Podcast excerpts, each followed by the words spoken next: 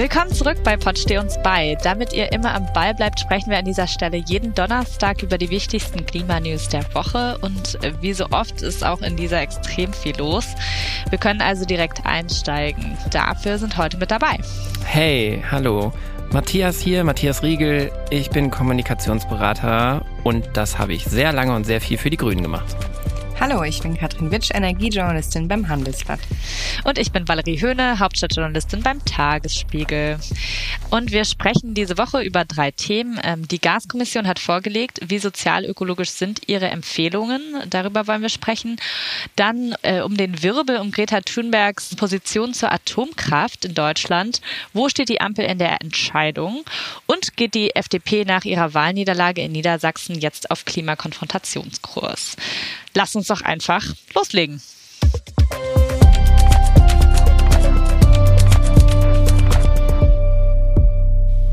Ja, du hast ja gesagt, das erste Thema ist die Gaskommission mit ihren Vorschlägen. Ich finde, das ist tatsächlich auch eigentlich ja schon äh, ein sehr krasser Wochenauftakt gewesen. Ich meine, wir haben jetzt ein bisschen länger drauf gewartet und diese Vorschläge wurden dann doch innerhalb von wenigen Tagen übers Wochenende, ich glaube um 6.50 Uhr am Montag ähm, waren die Ergebnisse, die ersten dann da. Und ich glaube, das steht ja ein bisschen in der Kritik. Jetzt wurde erstmal eine Einmalzahlung beschlossen. Im Dezember müssen Gaskunden also ihren Abschlag nicht selber bezahlen, sondern das tut der Bund. Und dann soll es ja ab März, April eine Gaspreisbremse auch wirklich geben, die dann 80 Prozent des Verbrauchs deckelt auf maximal 12 Cent die Kilowattstunde. Ich glaube, wir sollten vielleicht erstmal darüber reden, ob das eine sinnvolle Lösung ist, beziehungsweise was haltet ihr davon?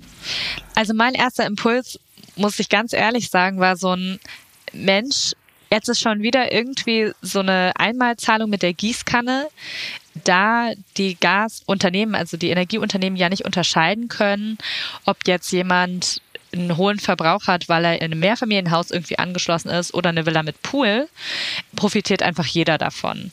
Und, und eben auch Menschen, die besonders viel verbraucht haben, und dann habe ich mich ein bisschen mehr damit beschäftigt, warum sie das entschieden haben.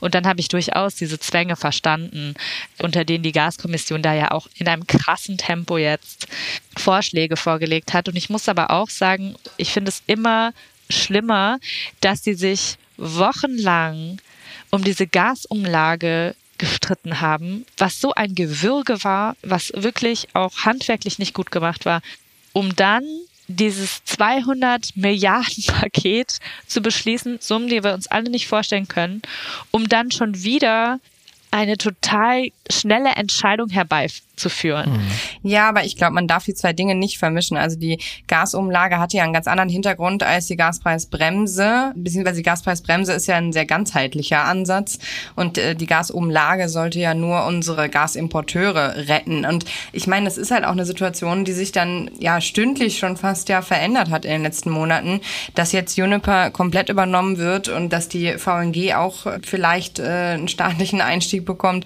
Das war ja zu dem Zeitpunkt, als die Gasumlage konzipiert wurde, alles so nicht klar. Ich, mhm. also ja, hin und her und so und so. Aber Fakt ist, die Gaspreisbremse hätte trotzdem deutlich früher kommen müssen. Da gebe ich dir recht. Die hätte man jetzt nicht so übers Knie brechen müssen wenn man das früher angegangen wäre. Genau, das ist mein Punkt. Ich glaube, das ist aber ja auch nicht früher angegangen worden, weil kein Geld da war oder weil die FDP oder in Person von Finanzminister Christian Lindner gesagt hat, es ist kein Geld dafür da. Ja, ja. also ich glaube, man muss das mal summieren, alles in allem. Das ist jetzt quasi im Grunde genommen das vierte Entlastungspaket innerhalb von neun Monaten, ja finde ich nochmal wichtig, sich so auf der Zunge zergehen zu lassen, weil du das gerade selbst ansprichst mit diesem enormen Tempo und diesem Druck und den Herausforderungen beziehungsweise den Anforderungen, die an diese Kommission herangetragen wurden. Ja, und die haben, glaube ich, am Wochenende 35 Stunden also ohne wahrscheinlich eine Pause, aber wirklich ohne Unterbrechung sozusagen da dran gesessen und sich wahrscheinlich die Köpfe mm, aneinander gerauft, auf jeden Fall, weil es geht nicht um eine einfache Sache. Ähm, ich habe für mich, ich ganz persönlich als Matthias Riegel, ne, erstmal ohne meine Funktion als Berater oder Kommunikationsmensch oder so, ich habe ein gewisses Unverständnis ob der Maßnahmenvorschläge, kann aber aus bestimmten Perspektiven, die mag ich gerne darlegen, Sachen verstehen. Also, wenn mich das ganz schnell und das war ja eine Prämisse, wenn ich sozusagen noch in diesem Jahr etwas umsetzen muss, was Menschen akut hilft, ja, also was habe ich denn dann zur Verfügung? Natürlich, ich hätte eine Einmalzahlung wieder machen können an alle, aber ich kann vielleicht auch gucken, okay, wie sie es jetzt mal eben dann vorhaben. Berechnung auf Rücklage, also auf rückgerechnet auf September, wie viel wurde verbraucht, das übernehmen wir mal bei den Haushalten in Deutschland. Das sind immense Zahlen, wie viele Leute das überhaupt trifft. Also das ist ja quasi dann die Hälfte aller Haushalte. Da könnt ihr euch vorstellen, wie viele Menschen da drin wohnen. Und wenn ich das jetzt sehe, also ich muss das ganz schnell machen und dann soll es noch sozusagen sozial gerecht verteilt sein. Irgendwo muss ich ja Abstriche machen. Und was ich gut finde, jetzt sage ich mal erstmal, was ich gut finde. Es wird kein Blatt vor den Mund genommen. In der Pressekonferenz fand ich es sehr spannend, dass alle Beteiligten von selber von den Gerechtigkeitseinbüßen gesprochen haben. Also sprich, sie sind sich darüber bewusst, dass es eine Gießkannenmethodik ist. Sie sind sich darüber bewusst, dass sozusagen alle, auch der Mensch mit Pool, profitiert. Die Frage ist aber, ist die Alternative dann das gar nicht zu machen? Ja, also dass ich sozusagen, was nehme ich in Kauf, an welcher Stelle? Mhm. Ich frage mich zum Beispiel, ich habe im Fokus irgendwo diese Hochrechnung gelesen. Bei einer 100 Quadratmeter Wohnung kriegt man so im Schnitt bei dieser Gaspressbremse eine Entlastung von 1500 irgendwas Euro. Ja, da habe ich mich gefragt, und das gilt natürlich jetzt erstmal für nur eine gewisse Bubble, aber nehme ich jetzt mal nur mich. Ich könnte, glaube ich, diese 1500 Euro sozusagen auch selbst bezahlen. Ich würde das irgendwie hinkriegen und auf was auf was auch immer verzichten sozusagen. Aber ich kriege die jetzt einfach geschenkt vom Staat. Und da frage ich mich, kann es nicht eher so sein, wie kann man nicht einen Antrag stellen? Also kann man nicht sagen, ich wäre, ich würde das einfach lassen. Ja, aber dann also habe ich nee, und dann sorry, Matthias, sorry, dann, geht also, ja nicht, komm, weil dann müssen es ja 20 Millionen Anträge sein, die Ja, kannst genau. du überhaupt nicht behandeln. Das So. geht gar nicht. Deswegen sage ich, also das Unverständnis auf der einen Seite wird nicht abgefedert und deswegen muss ich sagen, ja, sie sprechen die Probleme selbst an. Sie sprechen selbst von den Gerechtigkeitseinbüßen, das finde ich total gut. Was mich grundsätzlich aber immer noch stört, ist es immer noch die Rhetorik und immer noch die Masche. Hauptsache, ihr habt alle Spaß, also so nach dem Mediamarktprinzip. Ihr könnt alle weiter so verbrauchen, wie ihr wollt. Es wird nicht davon gesprochen, dass man eigentlich mal sparen sollte.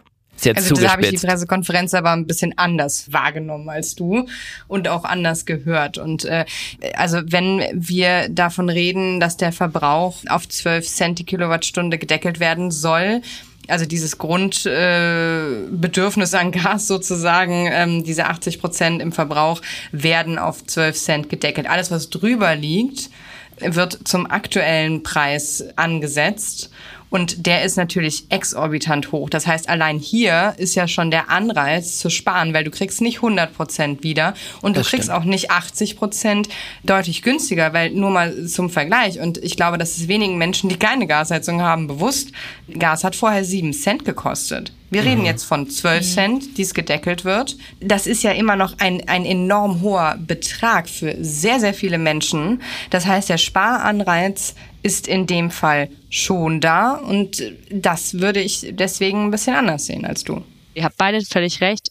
Die wollen jetzt einfach sehr schnell was machen. Und diese Schnelligkeit gibt vor, dass sie das nicht differenziert tun können. Ich habe grundsätzlich ein bisschen ein Problem mit der Kommunikation der Ampel untereinander. Ich bin absolut dafür, dass die Parteien sich selber darstellen. Ich fand die GroKo zum Teil unerträglich lahm. Und mich hat es so gestört, dass die Diskussionen nicht im Parlament waren. Mich hat so gestört, dass sie nicht einen konstruktiven Streit gesucht haben. Aber was die Ampel jetzt macht, ist ein dekonstruktiver Streit aus meiner Sicht. Dass Robert Habeck und Christian Lindner es nicht schaffen, eine Woche mal nicht zu streiten, das ist wirklich, ich kann das nicht verstehen. Ich kann nicht nachvollziehen, wie diese beiden Männer es schaffen, die gesamte Republik in ihrem ich verstehe, dass die Probleme groß sind, wirklich. Ich weiß, dass sie Fehler machen werden. Aber die Art und Weise, wie sie auch untereinander kommunizieren, dieses ständige sich gegenseitig mit Vorwürfen belasten, dass man Sachen nicht abgesprochen hätte. Vielleicht machen sie es auch beide. Ich könnte es mir gut vorstellen, dass sie es auch wirklich beide machen. Dass sie rausgehen, dass sie Sachen sagen, die den anderen dann total unvorbereitet treffen. Und das sind Sachen, ich verstehe nicht, warum die beiden nicht einfach einen WhatsApp-Channel haben oder einen Threema-Channel oder einen Signal-Channel, wo die sich einfach mal besprechen. Und ich habe diesen Anspruch irgendwie an diese beiden Personen, die ja beide große Kommunikatoren sind. Also es ist wirklich was, was mich stört. Ich habe aber sowieso das Gefühl, dass die Debatte gerade total ähm, politisiert ist und an Sachlichkeit verliert, gerade was tatsächlich viele in der FDP angeht, äh, speziell Christian Lindner, aber natürlich auch berühmtes Beispiel Friedrich Merz, Markus Söder und auch in Teile der SPD. Also auch als, äh, als das mit der Gasumlage ja losging, äh, da kam ja eine Keiferei von Seiten der SPD irgendwie. Ähm, ich finde generell, also die Politik ist gerade wie so ein aufgescheuchter Hühnerhaufen, besonders die Ampelregierung. Und ich finde das der Situation überhaupt nicht angemessen. Ja, genau, ich auch nicht. Und ich finde aber auch, die Grünen kann man da nicht rausnehmen. Die Grünen sind besser im Kommunizieren als der Rest. Aber die Grünen, soweit ich weiß zumindest, was ich höre, machen die das auch oft genug, dass sie sich nicht absprechen, dass sie rausgehen. Die haben mit der AKW-Debatte, Entschuldigung, aber das war wirklich Parteipolitik, das war Wahlkampf, dass äh, Robert Habeck sich nicht hingestellt hat und gleich gesagt hat, zwei AKWs ja, mindestens total. gehen in Streckbetrieb. Und das ist einfach, das ist nicht der Situation angemessen. Ja. Und das ist, ich finde, wir dürfen mehr erwarten von unseren Politikern ich finde schon nochmal wichtig, zurückzugucken. Also erstmal so eine Kommission. Warum haben die das eigentlich über diese Kommission gemacht? Das finde ich schon nochmal ein wichtiger Schritt.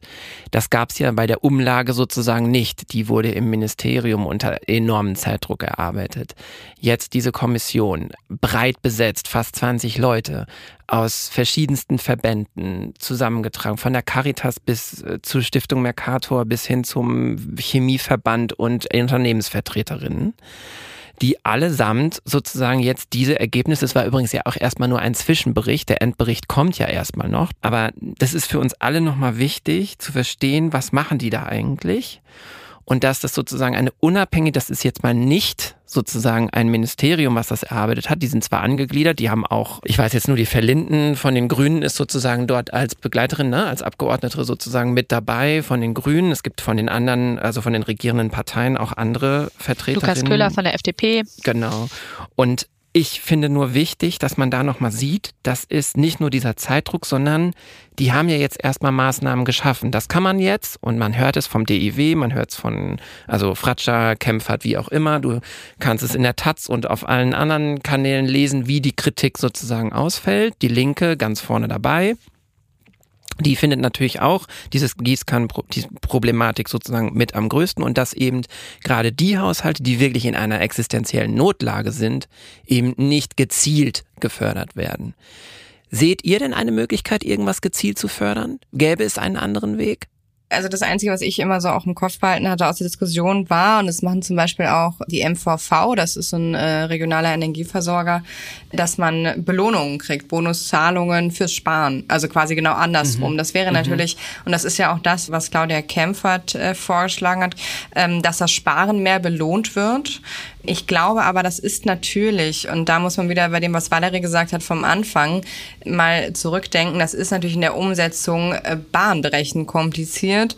Ja. Und wenn man spart, dann muss der Energieversorger ja auch die einzelnen Verbräuche und hier und da. Also das ist in der Abwicklung keine schnelle Lösung und würde den Menschen, glaube ich, nicht so sehr helfen, wie sie es jetzt bräuchten. Deswegen glaube ich, am Ende wäre das auch nicht die bessere Alternative gewesen. Also ich maß mir jetzt auch nicht an, da bessere Vorschläge im Kopf zu haben als die Gaskommission. Ich meine, da sitzen ja wirklich fähige Leute drin. Ne? Also ja.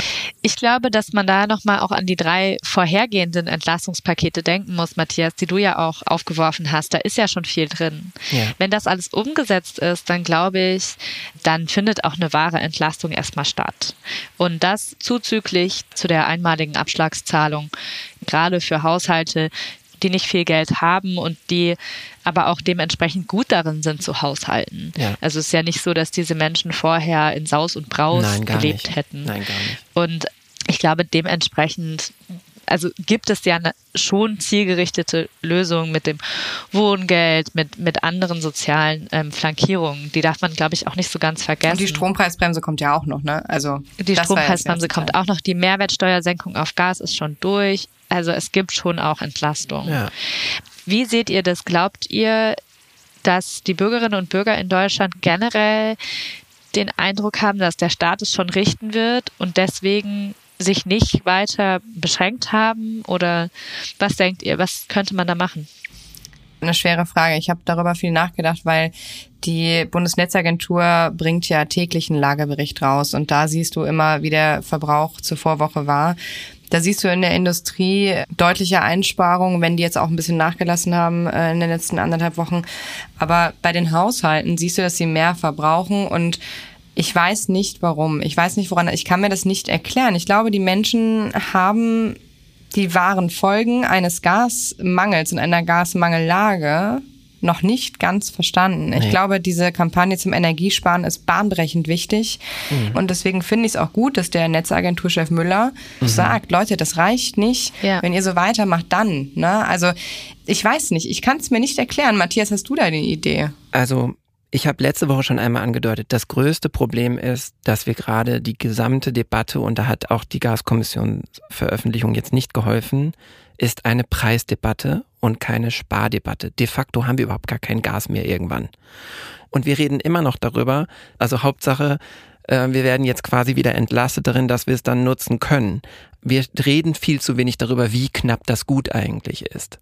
Und ich glaube, da muss man quasi von verschiedenen Stellen ansetzen. Ja, und ich möchte einmal, einmal, du hast völlig recht, und einmal öffentlich möchte ich noch darauf hinweisen, auch für die Hörerinnen und Hörer, es, es gilt auch dieses Jahr schon Gas zu sparen, weil nächstes Jahr wird ja eigentlich die Herausforderung. Ne? Also alles, ja, was natürlich. wir jetzt sparen, ja. äh, bleibt ja auch in den Speichern für nächstes Jahr. Ich glaube, auch das ist vielen Menschen nicht bewusst. Ich möchte es hier einmal ähm, noch gesagt haben, äh, sparen auch für nächstes nächstes Jahr.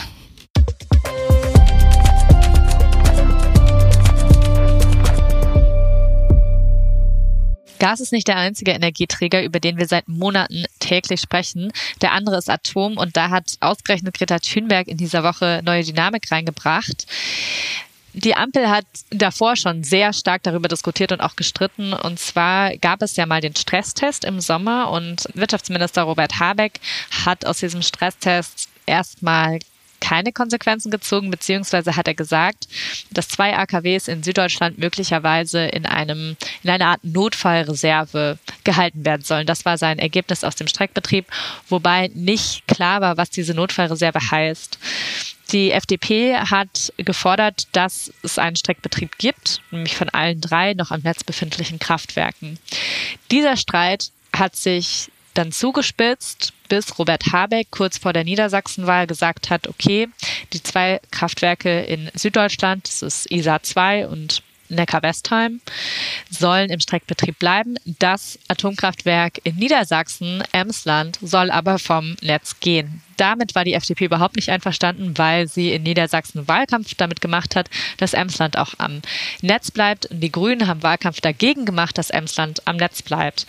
Und jetzt hat Greta Thunberg gesagt, dass sie findet, dass wenn die Atomkraftwerke schon am Netz sind, sei es besser, sie laufen zu lassen, als sie abzuschalten und sich der Kohle zuzuwenden. Das hat jetzt sozusagen einfach nochmal neuen Schwung in die Debatte gebracht, weil natürlich die Grünen normalerweise Thünberg eher als Verbündete sehen und jetzt die FDP sich wahrscheinlich wie Bolle gefreut hat, dass sie das gesagt hat, weil sie sie jetzt sozusagen als Verbündete in der AKW-Debatte betrachten. Da wird ausgespart das, was wir letzte Woche besprochen haben, nämlich, dass jetzt der Kohleausstieg zumindest in der rheinischen Region sozusagen um acht Jahre vorgezogen wird. Also sozusagen nur, das fand ich auch interessant, also gestern bei der Pressekonferenz von Robert Habeck zu den Herbstzahlen sozusagen, da wurde er als interessanterweise als allerletzte Frage erst von den Journalistinnen darauf angesprochen, wie er denn zu der Aussage von Thunberg steht. Und er sagt, er ist gar nicht auf sie eingegangen, sondern hat erstmal nur von Fridays for Future gesprochen und dass es denen doch eigentlich um Klimaschutz geht und dass durch den vorgezogenen Kohleausstieg doch eigentlich genau das getan wird, nämlich sozusagen, obwohl das noch nicht mal so fest in diesem, also mit dem idealerweise im Koalitionsvertrag benannt wurde, ist es jetzt quasi schon zumindest für eine entscheidende Region in Deutschland beschlossene Sache. Und es wird zwar jetzt für 15 Monate ein Streckbetrieb bei Kohle bezogen, aber wir steigen acht Jahre früher aus. Und wir reden jetzt über diesen Streckbetrieb von AKW ja nur für über drei Monate. Und Habeck sagte dann noch Folgendes in der Pressekonferenz, und das finde ich wichtig, weil ich nicht weiß, wie das sozusagen rezipiert wurde, weil es auch nur auf eine Nachfrage war. Die wilde politische Debatte überblendet die eigentliche Herausforderung. Nochmal, Die wilde politische Debatte überblendet die eigentliche Herausforderung. Und damit ist eigentlich nicht nur Thünberg gemeint, sondern auch, wir haben den Streit von Lindner und Habeck ja vorhin schon angesprochen. Und ich würde diesem Satz noch hinzufügen, für diesen Winter. Weil wir haben für nächsten Winter, also für Winter 23, 24, laut Habeck und BMWK und allen anderen, haben wir ja sozusagen schon vorgesorgt und haben schon anderes Gas eingekauft und haben schon die, bauen die LNG-Terminals etc. Jetzt haben wir das Problem, dass wir jetzt entscheiden müssen, wir müssen jetzt sozusagen bei ISA 2 sagen, das wird jetzt umgebaut oder repariert, wie auch immer, und dann können wir das sozusagen für drei Monate strecken. Entscheidend ist ja in dieser Debatte, dass wir jetzt das durchkriegen. Letzte Woche ist es nicht durch das Kabinett gegangen, am Montag ist es nicht durchs Kabinett gegangen. Es ist im Grunde genommen eine Art Hinhaltelogik. Es ist natürlich keine Hinhaltelogik, sondern es ist Strategie, es ist Taktik. Ja. Die FDP möchte, dass alle drei Kraftwerke weiterlaufen, mindestens bis zum Frühjahr 24, und das ist ihr einziger Hebel. Also ich finde, das ist ihr Hebel, um durchzusetzen, was sie politisch wollen. Ja. Ich meine nur, dass die FDP Atomkraft verhindern würde. Das ist halt irgendwie so ein bisschen absurd, weil das, das ist natürlich nicht so. Wenn SPD und Grüne sich hinstellen würden und sagen würden, okay, Emsland läuft auch weiter, also wären die sicher verhandlungsoffen. Also ich äh, sag mal so, ihr beide redet jetzt, äh, das ist schön euch zuzuhören, ihr spielt euch auch die Bälle gegenseitig gut äh, hin und her, weil ihr redet jetzt ja aus der politischen Machtpoker House of Cards Situation dann drüber. und ich, ähm, ja, es ist ja, es ist ja so. Es ist ja, ähm, ich finde es reine Blockade. Ich finde, ähm, wenn ich drauf gucke und ich kümmere mich ja eben eigentlich um die Marktsituation, um Versorgungssituation und was bereiten Unternehmen vor und was braucht es eigentlich. Ich spreche mit Strom- und Versorgungsmarktexperten und ich gucke da auf das, was die beiden machen und denke, sind wir ja eigentlich im Kindergarten. Ja. Also, aber das habe ich ja vorhin auch schon angesprochen. Das finde ich ja auch. Nur, ich meine, Habeck hat diese Entscheidung total lange rausgezögert, versucht ja, es nach Niedersachsen deswegen zu machen. Darf sie doch jetzt und nicht blockieren. Die, nein, aber jetzt die zwei Wochen, da wird dann gesagt, also ich möchte nicht in so eine FDP-Verteidigerrolle jetzt hier kommen. Ich verstehe schon, ich, natürlich ist es ein Blockieren, aber es ist ein Blockieren von was, was sie ja Sie wollen ja einfach nur mehr davon. Ja, aber das ist doch inhaltlich auch totaler Unfug. Katrin, bitte korrigier mich. Aber wenn ich Brennelemente kaufe, was ich tun müsste, um die weiter zu betreiben, dann werden diese Brennelemente ja nicht nur bis in Frühjahr 24 genutzt, ja. sondern eigentlich nutzt man sie drei bis vier Jahre. Ja? So, dann kriege ich die überhaupt nicht ich krieg die gar nicht auf dem Markt gerade. Das heißt, ich müsste 15 bis 18 Monate warten ja, oder ich kaufe irgendwelche schon anderen. Und du brauchst auch keine 15 bis 18 Monate. Das, das sind alles so, so Dinge, die sind, äh, also doch kriegt man und ja, dauert keine 15 bis 18 Monate im Zweifelsfall. Äh, also einer der größten Hersteller von Brennstäben weltweit, hat gesagt, in sechs Monaten können wir das machen. Aber dann muss man sich natürlich aber auch mal dafür entscheiden. Das ist ja nicht passiert. Also worüber reden wir hier? Und wir reden jetzt gerade erst über die Situation mit den überhaupt mal weiterlaufen lassen, mit den aktuellen Brennstäben, die ja noch verfügbar sind. Und dieses Kraftwerk von Preußen Elektra, wo ein, wo etwas repariert werden muss, das muss auch jetzt passieren, ja. damit genau. das Kraftwerk weiterlaufen kann. Und deswegen finde ich es nicht in Ordnung. Ich finde es auch nicht nachvollziehbar von Habeck, warum er Emsland, äh, also das dritte von RWE betriebene Kraftwerk, was die FDP nämlich fordert, ähm, das ist auch in meinen Augen nicht nachvollziehbar, weil dann mach halt auch alle drei und dann ist gut. Aber das ist Parteipolitik das ist und der Parteitag ist an diesem Wochenende. Und das Ding ist, dass ich wette mit euch, dass nach dem Parteitag miraculously eine Einigung da sein wird, dass man erstmal Emsland weiterlaufen lässt, keine neuen Brennstäbe einkauft. Das wird der Kompromiss sein. Und dann hast du schon wieder eine Parteitaktik, Hinhalte, Logik gehabt, aber ich möchte nur nicht, dass da die FDP allein verhaftet ist, weil die Grünen sind daran aus meiner Sicht genauso schuld. Ja, die Debatte bei den Grünen ist so hitzig darum gewesen im Sommer und übrigens auch viel länger als worüber wir eigentlich reden. Also über die, also die geht schon länger, die Debatte, als der Streckbetrieb überhaupt sein soll. Klar. Ich habe vorhin, ich habe es Hinhaltelogik genannt. Ich finde, es ist kommunikativ wirklich. Die Debatte ist sozusagen um einen Gewinner, Verlierer. Wir hatten leider letzte Woche schon dieses Bild von Gewinner und Verlierer. Ich bediene es nochmal. Es ist der Versuch von Lindner, Habeck vorzuführen, sich dort zu profilieren. Er kann das genau bei der Frage von sozusagen, es ist eine Klima, jetzt springt ihm auch noch sozusagen eine Galionsfigur aus der Fridays for Future Bewegung sozusagen mit an bei und die CDU spricht auch noch mit. Ihr habt jetzt, witzigerweise jetzt auch nicht mehr von, also ihr habt jetzt von der Laufzeitverlängerung gesprochen und nicht mehr von Streckbetrieb. Also, weil man die Wörter schon durcheinander bringt. Ich, ja, ja ich, man also muss das auch darauf wichtig, achten, Laufzeitverlängerung ist nicht äh, der Streckbetrieb, genau. ist der das nächste Und Jahr. immer noch, man darf ja auch nicht, man darf auch nicht weglassen, es gibt de facto in diesem Land und auch sonst wo überhaupt kein Endlager. Das stimmt.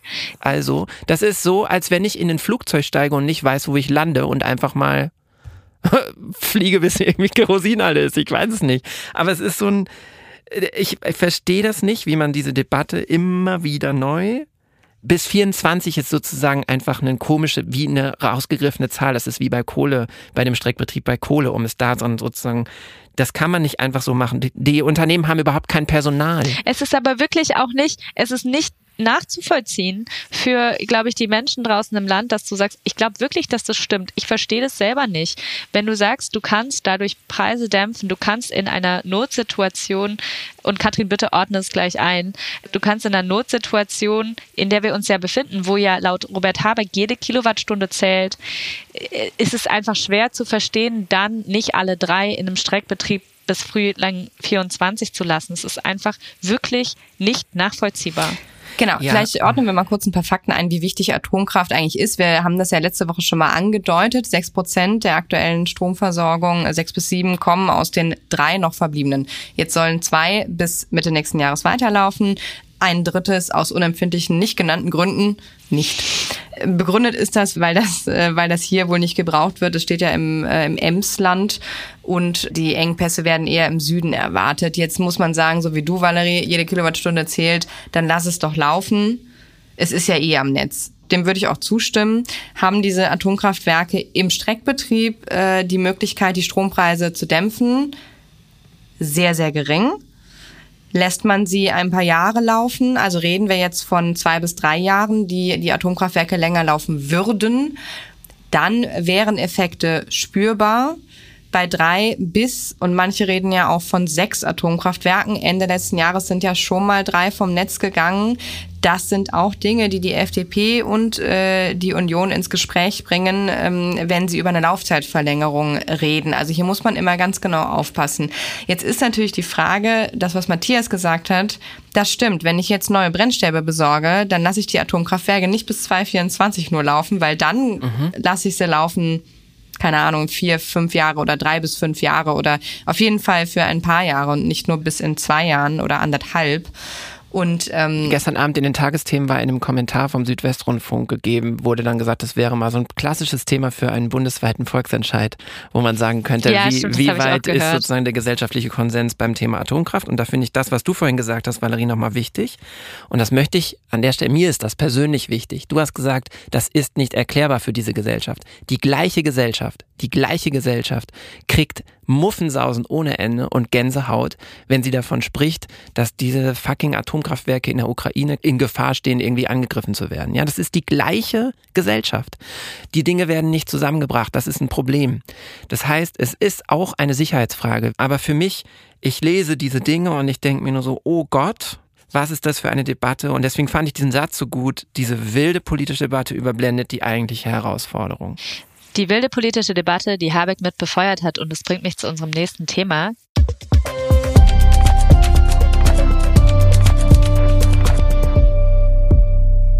Nämlich zu der Niedersachsenwahl. Ihr habt ja letzte Woche schon drüber gesprochen.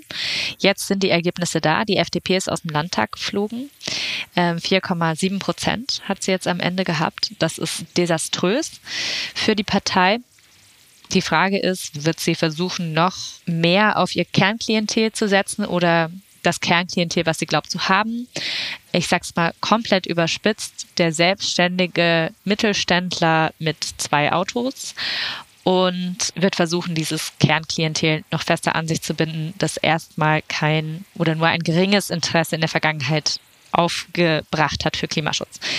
Wie blickt ihr darauf? Mich würde ehrlich gesagt erstmal deine Meinung interessieren. Du bist doch hier die FDP-Expertin. Ja, also die FDP ist, glaube ich, aus meiner Sicht, teilt sich gerade so ein bisschen in zwei Lager. Es gibt durchaus eine progressive, auch junge, urbane Wählerschicht von der FDP, die da anders draufblickt und die sich wünscht, dass die FDP nicht länger als Bremserin in der Regierung wahrgenommen wird. Und bislang wird sie ja so wahrgenommen. Und dann gibt es natürlich noch einen anderen Teil. Ich sag mal, Frank Schäffler beispielsweise, äh, Abgeordneter aus Nordrhein-Westfalen, der gesagt hat, wir müssen die roten Linien jetzt noch klarer ziehen und wenn sie überschritten werden, dann muss man ähm, ja, es hat er dann nicht ausgeführt, was man dann muss, aber man konnte sich das ungefähr denken. Und ich glaube, in diese beiden Lager spaltet sich die FDP gerade so ein bisschen oder in die zerfällt sie.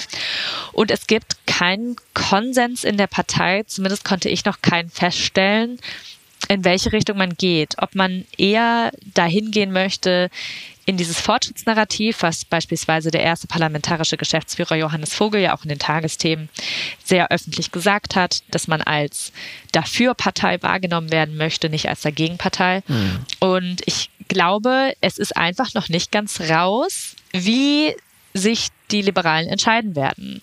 Also dieses Verhältnis zwischen Grünen und Liberalen ist durch diese Wahl einfach noch angespannter. Das, glaube ich, lässt sich jetzt schon sagen. Das lässt sich ja jetzt auch mit der AKW-Debatte sehen wir es ja perfekt vor uns. Und dieses Verhältnis, dass die FDP auf maximale Distanz zu den Grünen gehen möchte, das, glaube ich, ist nicht gut für die Ampel und auch nicht für die Klimapolitik der Ampel. Weil auch zum Beispiel Windkraftgegner eher bei der FDP beheimatet sind als bei den Grünen mhm. auch eher als bei der mhm. SPD. Und hier hätten sie natürlich auch eine große kommunikative Aufgabe. Aber wenn sie sich zurückziehen auf ihre alten Standpunkte, dann werden sie diese nicht wahrnehmen können. Mhm. Was denkt ihr denn? Also aus meiner Sicht, die FDP verhält sich wie 2009 bis 2013, also schwarz-gelb. Ich weiß nicht, wer sich erinnert.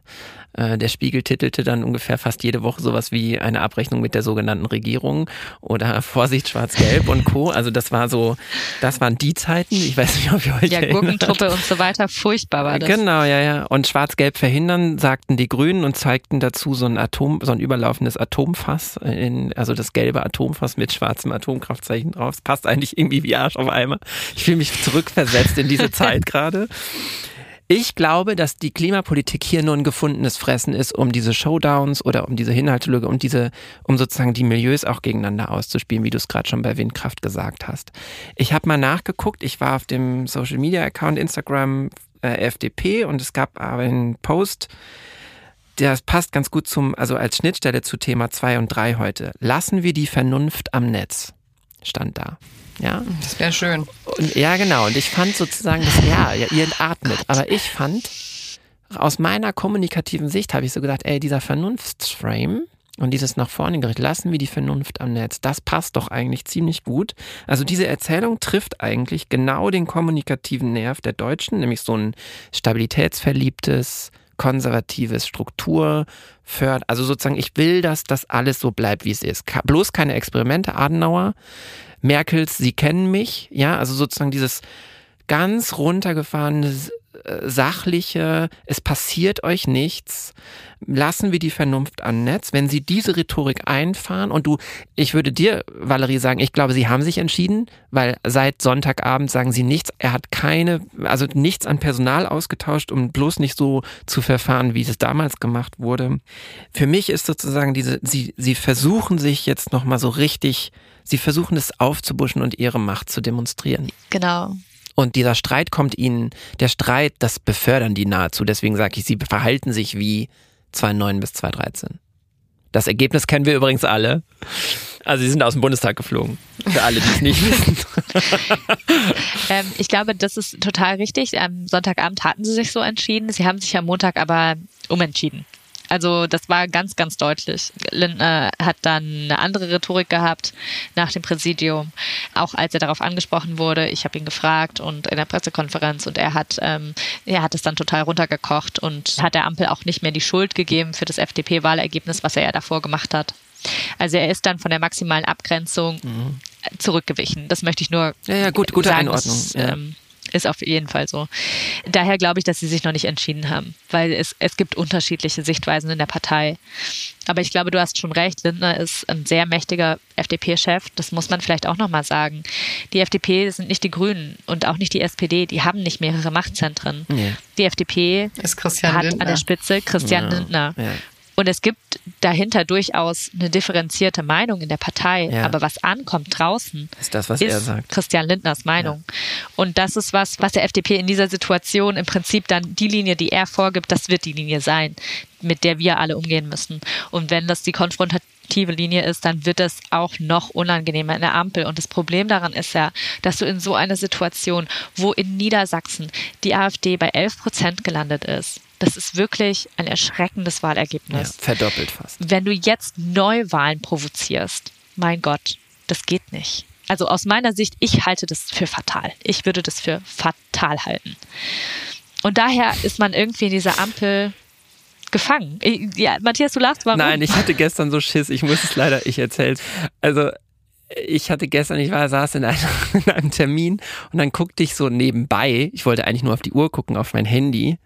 Und ich hatte innerhalb von so einem 10-Minuten-Korridor vier unbeantwortete Anrufe.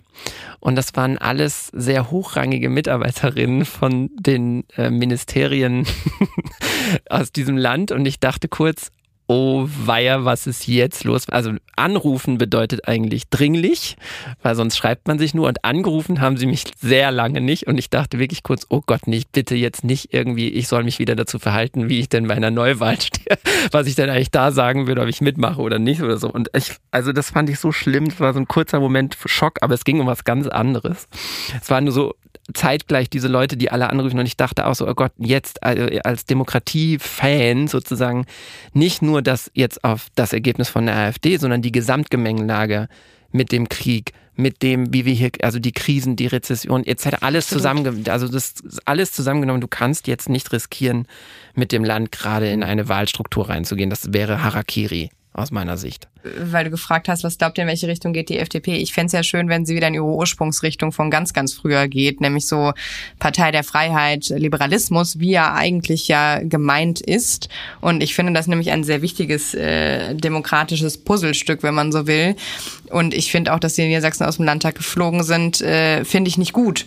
Ähm, das ist für die Demokratie nicht gut. Ich fand ja. auch die Jahre, die sie nicht im Bundestag waren, war für die Demokratie nicht förderlich. Ja. Und ähm, ich finde, ähm, einfach weil wir ja von Meinungspluralität reden. Je mehr Meinungen vorhanden sind im Bundestag, auch je mehr diskutiert wird, desto besser ist das. Und ich weiß noch damals, äh, als ich Abi gemacht habe, da ähm, ein paar Jahre vorher war äh, Hans-Dietrich Genscher bei uns an der Schule und der mm. hat erzählt von früher.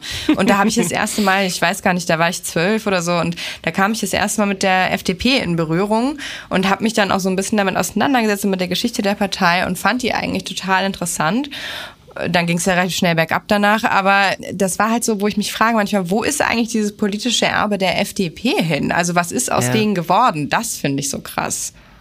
Der Hoffnungsschimmer der Woche. Ich möchte vielleicht so ein bisschen zum Abschluss, ich finde eigentlich passt das ganz gut, eine Geschichte aus meiner Heimat erzählen. Ich komme aus Stuttgart und äh, meine Schwester wohnt in Winterbach. Winterbach ist ein kleiner Ort bei Stuttgart. Und ich würde sagen, es ist eine sehr strukturkonservative Gegend. Natürlich ist sie grün, aber es ist dieses Grün, weil sie in Baden-Württemberg ist. Und im Schwabenländle sind die Grünen strukturkonservativ. Und ich glaube, Winfried Kretschmann hätte auch ohne Zweifel auch gut in die, in die Union gepasst. Oh ja. Aber was jetzt kommen soll, ist, dass Privatpersonen künftig selbst Strom vom Dach verkaufen dürfen. Und es wäre tatsächlich ein sehr großer Meilenstein, weil es all die kleinen Unternehmer im Land animieren würde, Solarstrom zu produzieren auf ihrem eigenen Dach. Meine Schwester hat ein Haus in Winterbach mit ihrem Mann und tatsächlich haben diese beiden wegen dieser Entscheidung oder kurz vor der Entscheidung, weil sie sie erwartet haben oder weil sie sie noch erwarten, sich entschieden, Photovoltaik auf ihrem Dach zu installieren und künftig mit Solarstrom ihren Energiebedarf zu versuchen abzudecken, zumindest in Teilen. Und ich finde, das ist irgendwie eine hoffnungsvolle Geschichte aus dem strukturkonservativen Baden-Württemberg. Ich finde, das ist auch, ist auch eine sehr, sehr positive Abschlussnote, äh, dass die Rahmenbedingungen da verbessert werden. Äh, möglich ist es schon, aber es ist wie immer in Deutschland bürokratisch fast unmöglich. Deswegen äh, ist es auf jeden Fall eine super gute Nachricht und genau. ein guter Hoffnungsschimmer. Vielen, vielen Dank an euch beide, Katrin und Matthias. Natürlich auch alle hinter den Kulissen von Studio Womans und K2H. Wir hören uns nächsten Donnerstag und wir sind gespannt, was dahin passiert. Wahrscheinlich ganz schön viel. Danke. Tschüss. Tschüss. Ciao. Das war Pod Steh uns bei. Falls es euch gefallen hat, dann abonniert uns bitte auf Spotify, Apple, Amazon, Google oder überall sonst, wo ihr sonst eure Podcasts so hört. Neue Episoden gibt es immer donnerstags morgens. Wenn ihr zu den Themen und Zahlen, die ihr heute hier gehört habt, noch etwas nachlesen wollt oder ein bisschen vertiefen wollt, dann guckt doch bitte in die Show Notes, wo wir jede Woche Links für euch zusammenstellen. Fragen, Anregungen, Lob und Kritik bitte an potstehungsbei at studio-bummens.de. Pod ist eine Produktion von Studio Bummens und K2H. Produktion und Redaktion Kate Kubel, Nick Heubeck und Dimitros Georgoulis. Executive Producer bei Studio Bummens Tobias Baukage und bei K2H Moritz Hohnfeld.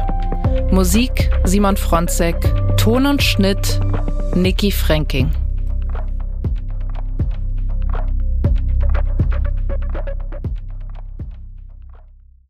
Die Studio Bummens Podcast-Empfehlung. Ich bin ganz aufgeregt, weil wir haben uns ja in einem Podcast eigentlich kennengelernt und dann haben wir entschieden, dass wir quasi jetzt einfach uns weiter kennenlernen wollen und das machen wir weiterhin in einem Podcast. Ich möchte erstmal noch festhalten, dass nicht wir uns entschieden haben, sondern dass du mich aktiv gefragt hast.